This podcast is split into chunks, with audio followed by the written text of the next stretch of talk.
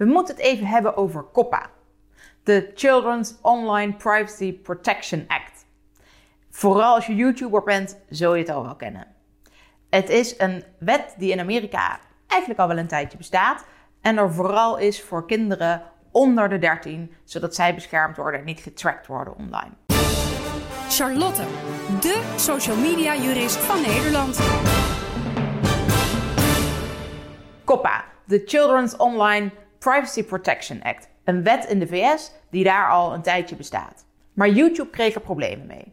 Daarom troffen ze een schikking met de Federal Trade Commission. Oké, prima dat YouTube die schikking heeft getroffen, maar waarom krijgen wij daar dan nu opeens mee te maken?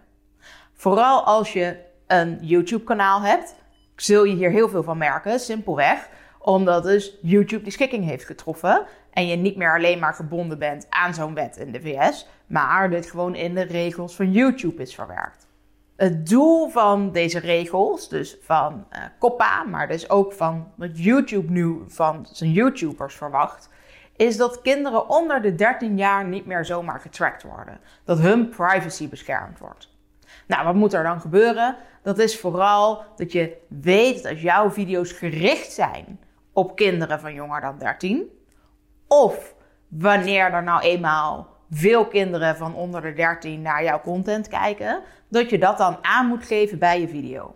Dan kun je bijvoorbeeld allerlei data al niet meer verzamelen, maar dat betekent ook dat advertenties veranderen. Die worden nu gebaseerd op het kijkgedrag van je kijkers, omdat ze dus weten wie er kijken. Maar ja, als jouw video's dus ook geschikt zijn voor kinderen onder de 13, dan mag die data niet meer verzameld worden. Dus dan kunnen de advertenties ook niet meer gebaseerd worden op wie er kijkt. De advertenties worden dan gebaseerd op de inhoud van jouw video's. Dan zou je zeggen, wat maakt dat uit? Nou ja, het is natuurlijk veel waardevoller als je exact weet wie er kijkt en dat je daarop zo'n advertentie richt. Zo'n advertentie krijgt dan eigenlijk veel meer waarde, dus daar betaalt zo'n adverteerder ook meer voor dan als het alleen maar gebaseerd wordt op de inhoud van jouw video. Wanneer is nou zo'n video gericht op kinderen? Je kunt een kanaal hebben dat jij gewoon maakt uit eigen interesse over onderwerpen die jij leuk vindt, waardoor je denkt, ja, het is helemaal niet gericht op kinderen.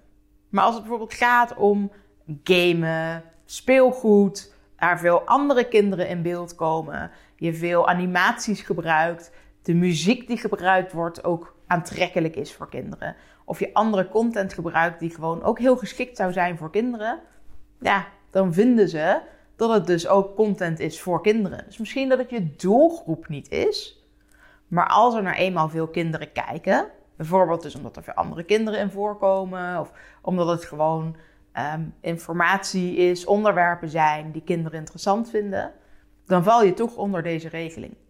Het is dus niet zo dat YouTube je video's helemaal niet meer zal laten zien, maar ja, er kan vooral niks meer getracked worden. Sommige functies worden uitgezet.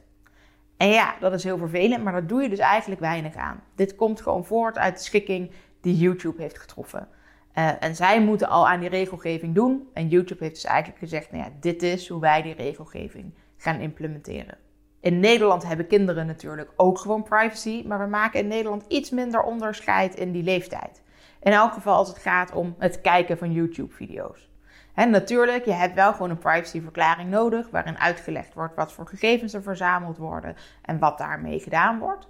Maar op zich mag je gewoon video's maken die geschikt zijn voor kinderen. Eigenlijk zijn de reclameregels in Nederland veel strenger ten opzichte van kinderen. En dus dat is veel belangrijker om rekening mee te houden dan met de privacy. Goed, over reclame gericht op kinderen zal ik later nog wel een keer een video maken. Ik hoop dat ik je iets meer uit heb kunnen leggen over COPPA uh, en wat daar de gevolgen van zijn en hoe je daar rekening mee moet houden. De kans dat je een boete krijgt is niet zo heel erg groot, maar nou ja, zorg toch maar dat je eraan houdt. Simpelweg om te voorkomen dat YouTube je kanaal niet helemaal dichtzet en je echt niks meer kunt maken. Dankjewel voor het kijken. Als je nou vragen hebt over dit soort zaken en je wilt dat wij je daarbij helpen, bijvoorbeeld omdat je problemen krijgt met YouTube of omdat je wil weten hoe je dit wel goed kunt regelen, bel of mail dan om een afspraak met ons te maken. Dan helpen we je heel graag verder. Thank you.